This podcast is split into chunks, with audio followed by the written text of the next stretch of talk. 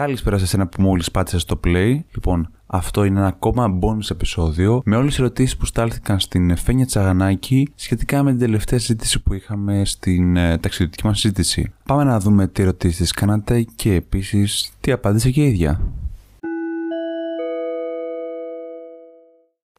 Καλησπέρα TripFlakes.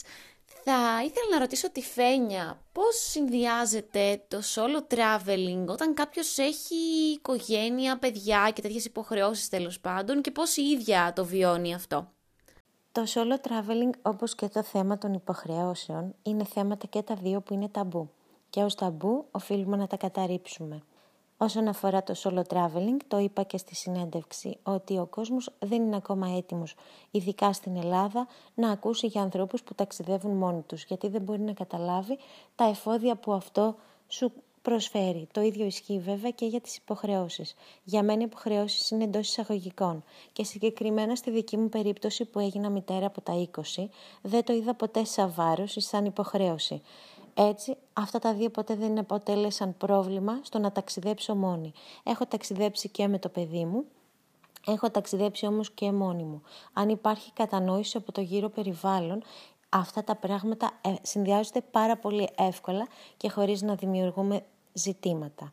Το θέμα είναι στο μυαλό των ανθρώπων, που πρέπει να τα δει όχι ως βάρη, αλλά ως κάτι πολύ όμορφο, που σε διαμορφώνει, σε κάνει πιο όριμο και πιο πειθαρχημένο άνθρωπο στη ζωή. Ο Μάκης μας έστειλε την εξής ερώτηση. Σε ποιο μέρος είναι το πιο όμορφο ηλιοβασίλεμα που έχεις δει? Αγαπητέ μου Μάκη, θα σε εκπλήξω. Το πιο ωραίο ηλιοβασίλεμα το έχω δει στη Βουλγαρία, καθοδόν μέσα σε ένα λεωφορείο, περίπου δεκαεπτά ώρες μέχρι να φτάσουμε στη Ρουμανία, στο... Στο Βουκουρέστι.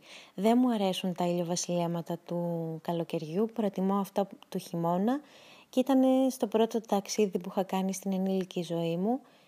Ε, ο δικός με ένα κτέλ Ρουμανία-Βουλγαρία ε, και εκεί κάποια στιγμή είδαμε το ηλιοβασίλεμα με την παρέα που ήμουνα και ήταν ένα συγκλονιστικό, πολύ ροζ χρωματιστό και φωτεινό ηλιοβασίλεμα και αυτό θυμάμαι πάντα.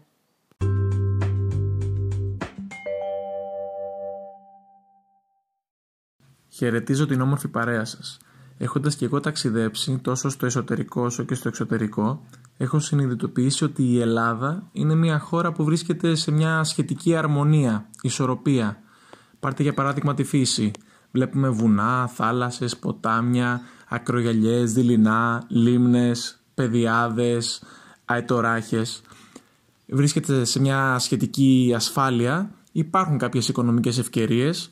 Θα ήθελα να ρωτήσω τη Φένια που έχει ταξιδέψει στο ένα τρίτο των χωρών του κόσμου, ποια χώρα μοιάζει με την Ελλάδα τόσο σε ανθρώπινα χαρακτηριστικά όσο και γεωμορφολογικά. Για παράδειγμα, θα ήθελα μια χώρα που να μπορώ να έχω και τη θάλασσα και το βουνό ε, σε πολύ μικρή απόσταση. Ευχαριστώ πολύ. Η χώρα που μοιάζει πολύ με την Ελλάδα είναι πολύ δίπλα μας και δεν το περιμένουν οι περισσότεροι, αλλά είναι η Αλβανία. Πραγματικά μοιάζει πάρα πολύ, συνδυάζει και βουνό και θάλασσα, είναι ακόμα σχετικά παρθένα από άποψη τουρισμού. Οι άνθρωποι είναι εξαιρετικοί, ευγενέστατοι και ευγνώμονες και πρέπει να τους δούμε χωρίς τα στερεότυπα που τους ακολουθούν, γιατί έχουν αλλάξει αρκετά και δεν είναι όπως το ενενήντα ένα που τους πρωτογνωρίσαμε όταν ήρθαν στη χώρα μας. Η Αλβανία είναι υπέροχος προορισμός που συνδυάζει όλα αυτά που είπες, μαζί και τη θάλασσα φυσικά και τις παραλίες. Βέβαια, οι παραλίες της Ελλάδας είναι πάντα οι καλύτερες. Παγκοσμίως ισχύει αυτό. Οπότε θα παρότρινα πραγματικά κάποιον να κάνει μια επίσκεψη στην Αλβανία και να δει σε τι μοιάζουμε και σε τι διαφέρουμε. Και φυσικά από την Αλβανία δεν λείπει και το πα... παραδοσιακό κλαρίνο, το οποίο είναι ολόιδιο με το υπηρώτικο. Ο Γιάννης μας έκανε την εξής ερώτηση. Η επιλογή της χώρας που ταξιδεύεις γίνεται τυχαία? Επίσης, πόσες μέρες αποφασίζεις να μείνεις στην εκάστοτε χώρα που επισκέπτεσαι? Γεια σου Γιάννη. Η επιλογή χώρας κάθε φορά γίνεται τυχαία με βάση συνήθως το ένστικτό μου ή τα αποθυμένα που έχω. και το πόσες μέρες θα καθίσω εκεί εξαρτάται και από τον προορισμό, αλλά και το πόσες μέρες μπορώ να πάρω άδεια. Για την ώρα δεν μπορώ να πάρω πάνω από δέκα μέρες, γι' αυτό πηγαίνω σε μέρη σχετικά κοντινά. Ας πούμε στο Κυργιστάν δέκα μέρες ήταν εντάξει, ή και στην Ιαπωνία ακόμα. Φυσικά αν είχα παραπάνω μέρες θα μπορούσα να καθίσω, για την ώρα όμως δεν υπάρχει αυτή η πολυτέλεια. Εγώ θα ήθελα να ρωτήσω τη Φένια αν έχει ταξιδέψει στην Αφρική, σε ποιες χώρες και ποιες ήταν οι εντυπώσεις της από το ταξίδι αυτό. Στην Αφρική έχω πάει μόνο στην Αίγυπτο πριν πολλά πολλά χρόνια. Δεν έχω πάει καθόλου στην Υποσαχάρια. Θα ήθελα και Μαρόκο να πάω και Υποσαχάρια Αφρική. Αλλά για την ώρα αργώ να πάω Υποσαχάρια γιατί είναι λίγο πιο ακριβή. Ωστόσο είναι πολύ ενδιαφέρον προορισμός και έχει πολλές χώρες που θα με ενδιέφεραν, όπως η Ναμίμπια, η Μποτσουάνα, η Νότια Αφρική, η Ουγάντα, η Γκάνα. Το Μάλι είναι πολύ ενδιαφέρον, η Μπουργκίνα Φάσο και επίσης θα με ενδιαφέρει να πάω και στην Αιθιοπία. Αλλά όλα αυτά θα τα ξεκινήσω σιγά σιγά. Η Σταυρούλα ρώτησε το εξής. Ποιος θα είναι ο πρώτος σου προορισμός μόλις λήξουν τα περιοριστικά μέτρα? Γεια σου Σταυρούλα. Μόλις λήξουν τα περιοριστικά μέτρα, έχω κάποια ταξίδια που θέλω να κάνω. Ένα από αυτά είναι η Πορτογαλία. Ένα είναι το Αζερμπαϊτζάν, για το οποίο είχα σχέδια και τα ακύρωσα. Και επίσης θα ήθελα να πάω και στο Ουζμπεκιστάν κάποια στιγμή.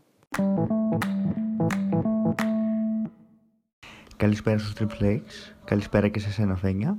Θα ήθελα να σου κάνω την εξής ερώτηση. Ε, άμα σου δινόταν μια ευκαιρία να κάνεις οργανωμένα ταξίδια με αρχηγό εσένα για χώρες όπως είναι το Καζακστάν, η Ινδία, το Κυργιστάν και γενικά πιο εναλλακτικές χώρες για τα μάτια του Έλληνα τουρίστα, θα το έκανες? Δεν έχω σκεφτεί ποτέ να κάνω tour leading, πόσο μάλλον σε εναλλακτικούς προορισμούς, αλλά σίγουρα θα ήταν κάτι πολύ όμορφο και συγκλονιστικό και θα με ενδιέφερε, όχι αυτή τη στιγμή, ίσως στο μέλλον όμως. Γεια σας παιδιά, γεια σου Φένια, είμαι η Βάγια και θα ήθελα να σε ρωτήσω τι θα έλεγε σε κάποιον που θέλει να ταξιδέψει μόνος του αλλά διστάζει έτσι ώστε να του δώσεις αυτή την τελική όθηση που χρειάζεται. Τι θα τον παρότρινες να κάνει είτε πριν είτε κατά τη διάρκεια του ταξιδιού?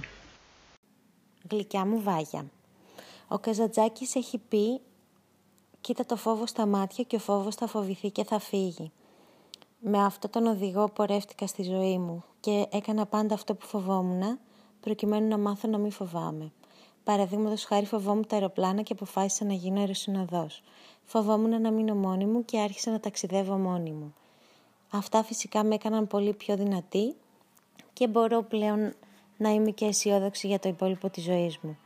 Αυτή είναι η καλύτερη συμβουλή που μπορώ να δώσω σε έναν άνθρωπο που θέλει να πάει ένα ταξίδι μόνος του και φοβάται. Μόνο αντικρίζοντας τους φόβους μας, θεωρώ ότι θα τους ξεπεράσουμε και θα τους πατήσουμε.